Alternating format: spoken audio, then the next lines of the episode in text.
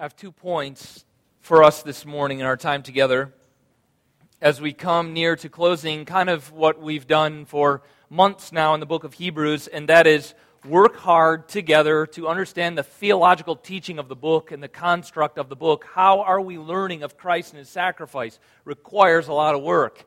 There's a lot going on, particular to Hebrews, when we consider much of it is, is built on an understanding of the old covenant and its ordinances, its ministry, and the law, and how it relates to the gospel, and how the Christian then relates to the law through the gospel. And there's a lot of hard work that has been achieved up to this point as we come near then this morning to concluding our time of that kind of clearly theological argumentation of the sermon to the Hebrews.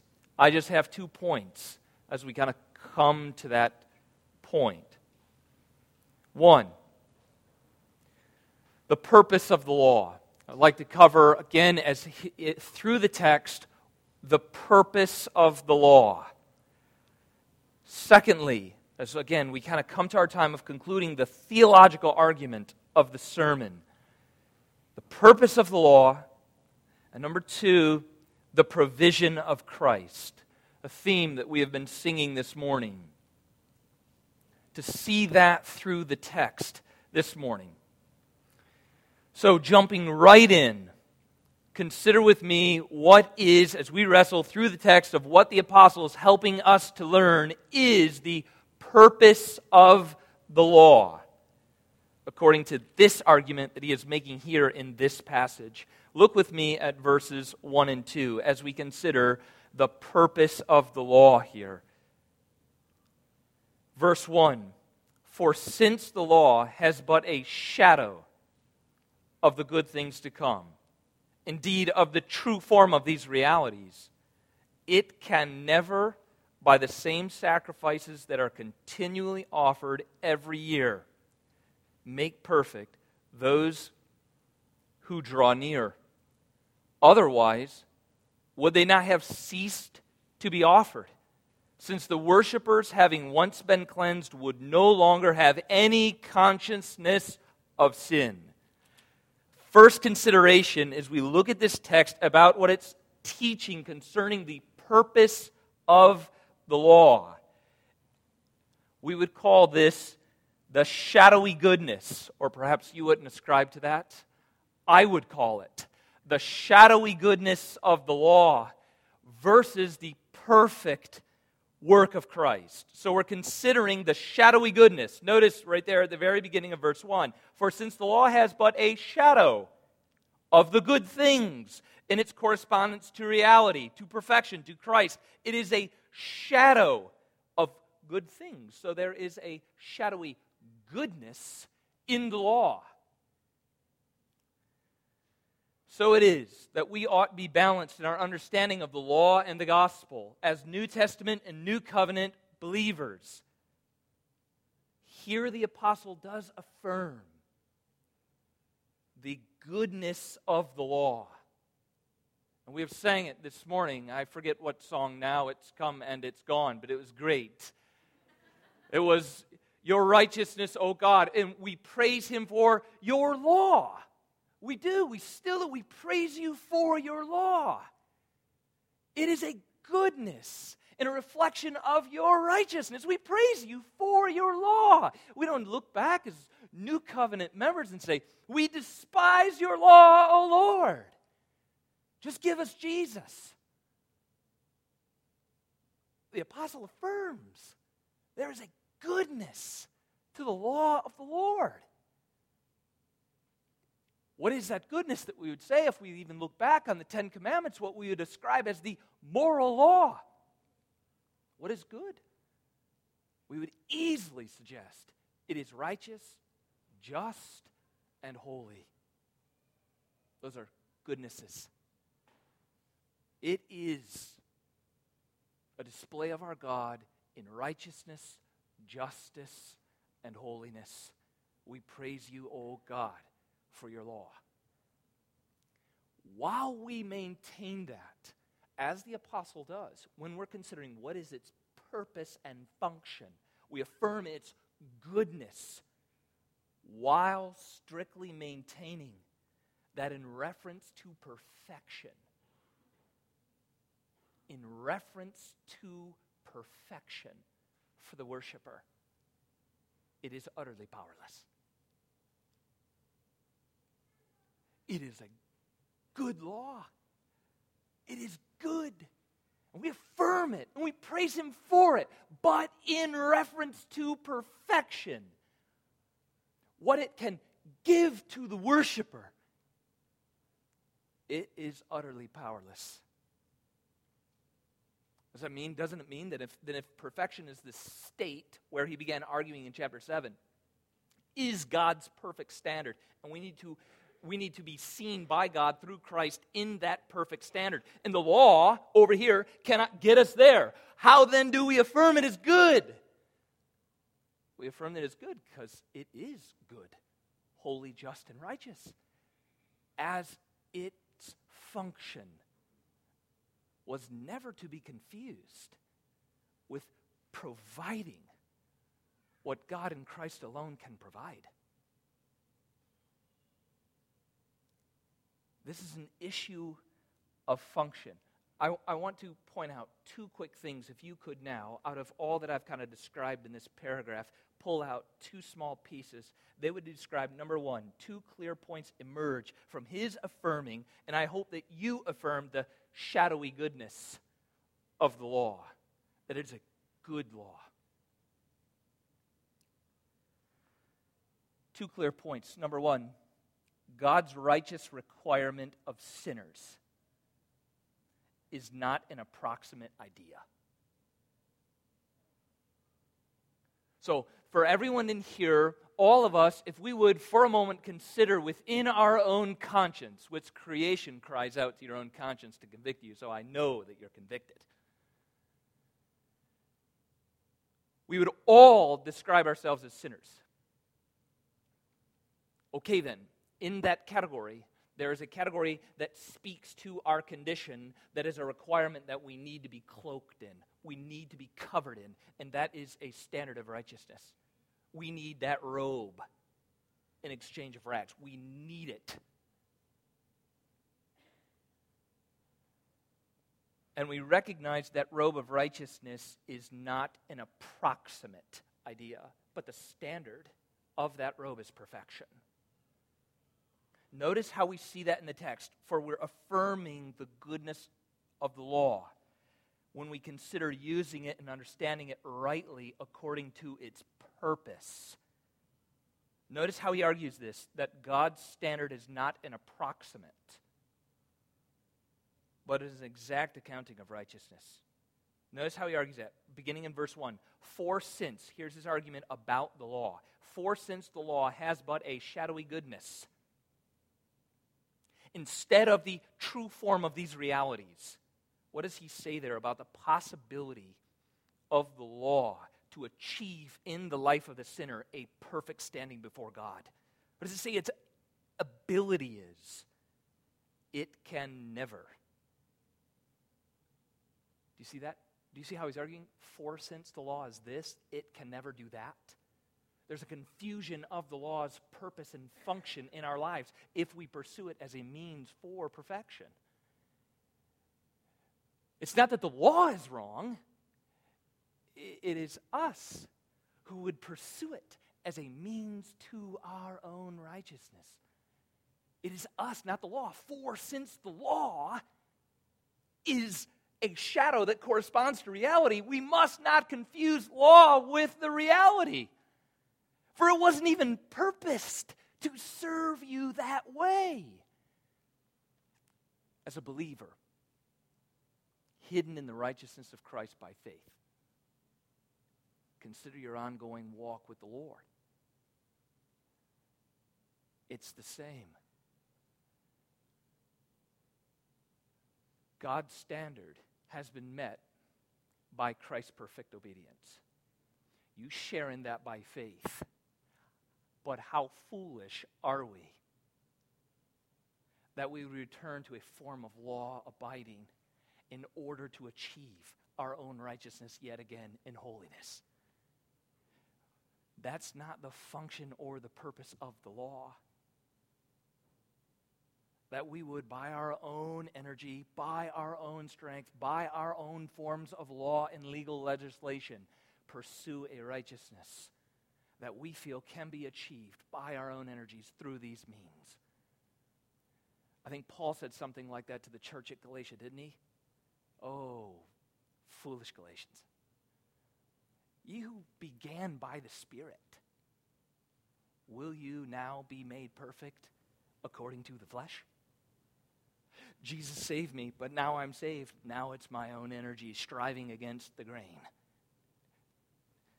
That's not even the function of the law. And yet, how quickly we create our own laws to achieve those kind of ends. The law is good when we use it lawfully according to its function. It affirms two things I said, and I've only gotten to one. God's righteous requirement of sinners is not an approximate idea, but it is a standard of perfection. And the law can never achieve it. That's his argument in verse 1 at the first portion there. It can never achieve what the reality will bring. Now, the second piece that we learn from its very first beginning issue of it's a shadowy goodness, but it is not the true form of its reality. It is good, but it isn't the full substance of goodness. Is this law requirements? We must get this, please. Law requirements are not gospel promises. Law requirements are not gospel promises.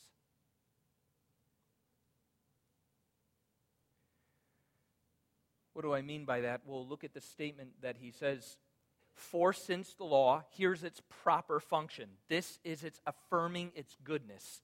It has a function. It is a shadow of the good things to come instead of the true form of these realities. Since it is only a shadow, it can never, it wasn't even its function, its purpose, it cannot provide by the same sacrifices that are continually offered every year make perfect those who draw near.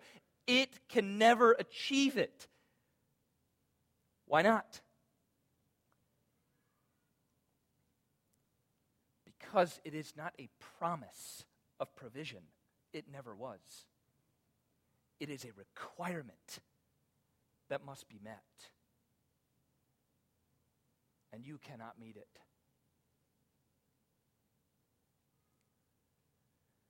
Law requirements are not gospel promises. What is the law requirement here? Continual sacrifices. The ordinance required bringing of sacrifice. And there was not a promise in your bringing of the sacrifice a making of your soul perfect. In other words, let me summarize it this way in the purpose of the law, the law's ordinances, bringing sacrifices year after year, the law's ordinances point but they do not provide. I used this illustration once before. I think it is helpful. I know it is to me. So perhaps to you also, that when we consider the function of the law, the ongoing function of the law in the life of the Christian, and we'll get to that in our conclusion of what he describes uh, towards the end of our text this morning. But the first portion is we consider that the law, its purpose or its function, we affirm its goodness according to its purpose. Not when we affirm its goodness by taking it and trying something that it was never meant to achieve. But what is it meant to achieve? It is, in this analogy, it is a compass. Right? And, and here you are, and you're lost, and you take out your compass, and your compass can say, This is due. I don't even, you know how Pittsburgh is a bunch of triangles everywhere, so you never really know what south, east, west, etc. There's another direction, but whatever it is, right? so, it, the, the, so this makes sense to you, right? A compass, what is its purpose? Well, well, I'm coming to the compass in order that it would pick me up literally and take me north. No, that, that would be a misuse and a poor expectation of the compass. A compass, according to function, is a good thing. Oh, no, it's wasteful. It can't take me there. No, well, you're, you're demanding too much. You're seeking wrong usage. The compass is a powerful tool that indeed can point you there, but it cannot take you there. This is the use of God's law. It points like a compass, but it cannot provide by promise. And the, the direction of law would say, do Christ. This direction. It points me there, but it can't by its own power provide for me. Only Christ can provide, while the law does point. So we affirm the goodness of the law. But it is shadowy. It can point, but not provide. This is the way we would understand the purpose of the law. I would ask this question then, perhaps you are asking it in your mind as well as we consider that the law is good and that it one uses it lawfully to point, not with expectation of providing. What then is the shadowy goodness that we behold in the law? When I come to the law and I say it is good, I need a little bit more. How exactly is it good for me? What do I behold when I look upon God's law? We behold a mirror. A mirror in the law. What do I mean in reference to beholding a mirror? So I've moved from compass to mirror. Are you tracking? We're leaving the compass and we're considering the mirror. We behold a mirror in God's law. That is, the shadowy goodness of the law and its proper function is to function as that mirror, highlighting my weakness. Or, as the text says, if you'll join with me looking at the text at verse 2 and verse 3, it cannot make you perfect, but this is what it will do for you according to its proper function. Verse 2 Otherwise, would they not have ceased to be offered? Since the worshippers, having once been cleansed, see, there's, there, there's not that provision there. That's not even its purpose. They would no longer have any consciousness of sin. That's what the law does. Did you see that? That, that? that if it performed what Christ can provide, then there would be no more what? Consciousness of sin. Where do I get that from? The law. If it made me perfect like it, Jesus can, then I wouldn't have a consciousness of sin. But as it is according to its proper function, which I affirm is good, what is its goodness? That it displays a consciousness of sin to me. Or as the text continues, verse 3 but in these sacrifices, in this lawfulness, in these ordinances, there's a revelation or a reminder in them of sin every year. That is, the shadowy goodness of the law is that it functions as a mirror highlighting my weakness.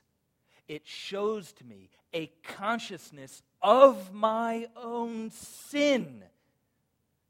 And it is to me a constant reminder of my sin principle. This is why we say the law's ordinances do what? They point, but they do not provide.